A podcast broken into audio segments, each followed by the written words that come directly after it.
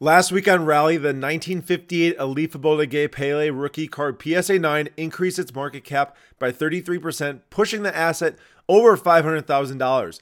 This week, we are highlighting the 1981 Topps Joe Montana PSA 10, which is one of the most difficult football cards to score a PSA Gem Mint grade on. Welcome back, everyone, to the Slab Stocks Rally Report, sponsored by Rally.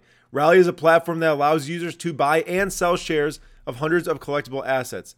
If you missed our intro video from a couple weeks ago, be sure to check it out to hear how Rally works. This message is sponsored by Rally. RSC Archive LLC may be referred to individually as a Rally entity. Rally is not a broker dealer, and securities are offered to investors via registered broker dealers and members of FINRA and SIPC. Any private security investments contain a high degree of risk, and we urge you to review full details and disclaimers at rallyrd.com/disclaimer. If you lived in Canada in the late 1970s and had 20 cents in your pocket, you would have had a shot to pull a to be someday $1 million Wayne Gretzky rookie card. That's the amount it would have cost you for one pack of OPC hockey cards in 1979. Now, the amount of people that took advantage of that is another story. According to the 1979 OPC Collector's Guide by Hockey Media, the price per pack of OPC increased 5 Canadian cents from the previous year a 33% increase. The total cost of a box went from $7.20 to $9.60. Accounting for inflation, that would mean these boxes would have had a retail value of $31.71 if put into stores today, which just seems crazy. If you aren't familiar with the 1979 Wayne Gretzky rookie card, you might mistake a Topps rookie card for an OPC rookie card. The OPC card was distributed in Canada, while the Topps cards were distributed in the United States. The design is identical, the photograph is the exact same, but there are three slight differences. The first difference is on the back of the card, the copyright says OPC. The second difference is there's some French on the back of the OPC card, and the third difference is the way these cards were cut. The OPC cards were cut with wires and have natural rough edges, while the Topps cards were cut with a blade and have natural straight edges. As for which one is more desired, the OPC PSA 10 sold for $3.75 million in late May, shortly after a Topps PSA 10 sold for $1.05 million. Both these cards are PSA population of two, extremely rare cards. As for the actual OPC box, there are 48 packs per box, which yields a total of 672 cards. In the full OPC set, there are 396 total cards, so there is a chance two Gretzky's can come out of the same box. This particular box and rally is certified by BBCE and contains at least one visible Gretzky rookie card. This box was initially offered in February of this year for $30 per share, 10,000 shares available, which is a $300,000 initial market cap. Since the initial offering, there's been only one trading window on June 25th when shares dropped to $20 per share, which is a 33% decrease. The next trading window is this week on Thursday, October 14th. Long before we entered the golden age of quarterbacks, before you had guys like Brady, Manning, and Favre breaking every record in the book, we had Joe Montana. Montana was the poster child for what winning looked like in the 1980s. He ended up with two MVP awards, three Super Bowl MVPs, and four Super Bowl wins. While he might not have had as good of stats as Dan Marino, he did something that Dan Marino couldn't do in his career win the big game. At the time of his retirement, Montana was tied with Terry Bradshaw for the most Super Bowl victories by a QB. This record has been passed by only the great Tom Brady, who sits with an incredible seven rings.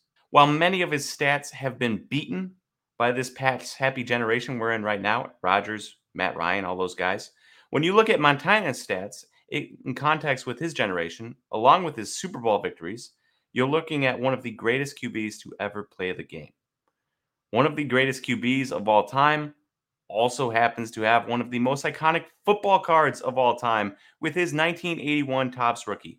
While there is no shortage of Montana Topps rookies available, getting a Gem Mint PSA 10 grade on one is like finding a needle in a haystack.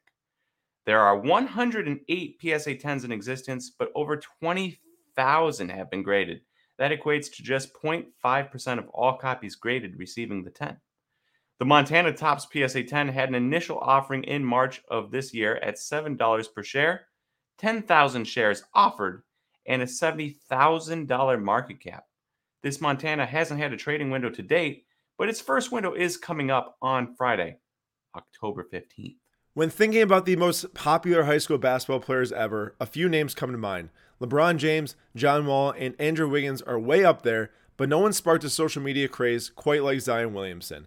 The 6'8 freak of nature was breaking YouTube with his highlight reel dunks, gaining millions of views across multiple platforms, and his decision to commit to Duke felt like a replay of LeBron's famous The Decision special, where he announced he was leaving Cleveland to join Wade and Bosh in Miami to try to win multiple rings.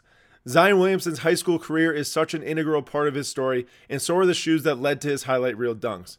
Up for trade this week on Rally is a pair of Zion Williamson game used Adidas James Harden Volume 1 shoes from his high school days at Spartanburg Day School. There have not been many game worn shoes of Zion to sell, and ones from his high school days mark one of the earliest examples in the market. These shoes were initially offered for $30 per share, 500 shares available, and a $15,000 initial market cap. This asset has had multiple trading windows with two in 2020 and three in 2021. From the initial offering of $30 per share, it increased 90% as on October 6, 2020, share prices rose to $57, equaling a $28,500 market cap. So far in 2021, share prices have remained relatively stable, with the most recent window closing on June 28th at $58.15 per share for a market cap of $29,075. These shoes will be back up for trading on Wednesday, October 13th. Larry Legend, the Rookie of the Year, back to back to back MVP award winner, and three time NBA champion, is a man that needs no introduction. Everyone and their mom knows about the historic bouts between Larry Bird and Magic Johnson. What they might not know is the significance of his 1981 Topps card. While it's not his rookie card, that's his 1980 Topps card. The 1981 is his first solo card.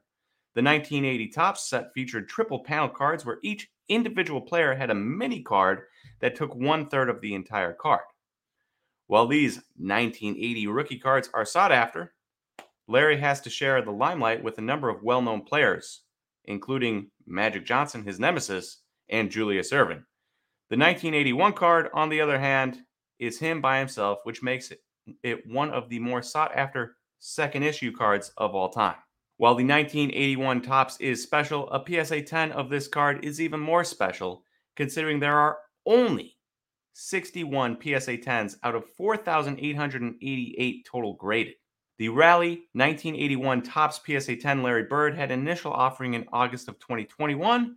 It had an IO price of $6 per share, 5,000 shares offered, and a $30,000 market cap. There have been no trading windows to date, but the first one is coming up on Tuesday, October 12th. Between all four of these assets, the word I describe all of them as is rare. We've got some game worn Zion High School shoes, PSA 10s with minuscule gem rates, and a sealed box that used to retail for less than $10 but is now worth hundreds of thousands of dollars. Thank you everyone for tuning into another Slab Stocks Rally Report, and we will see you all in the next one.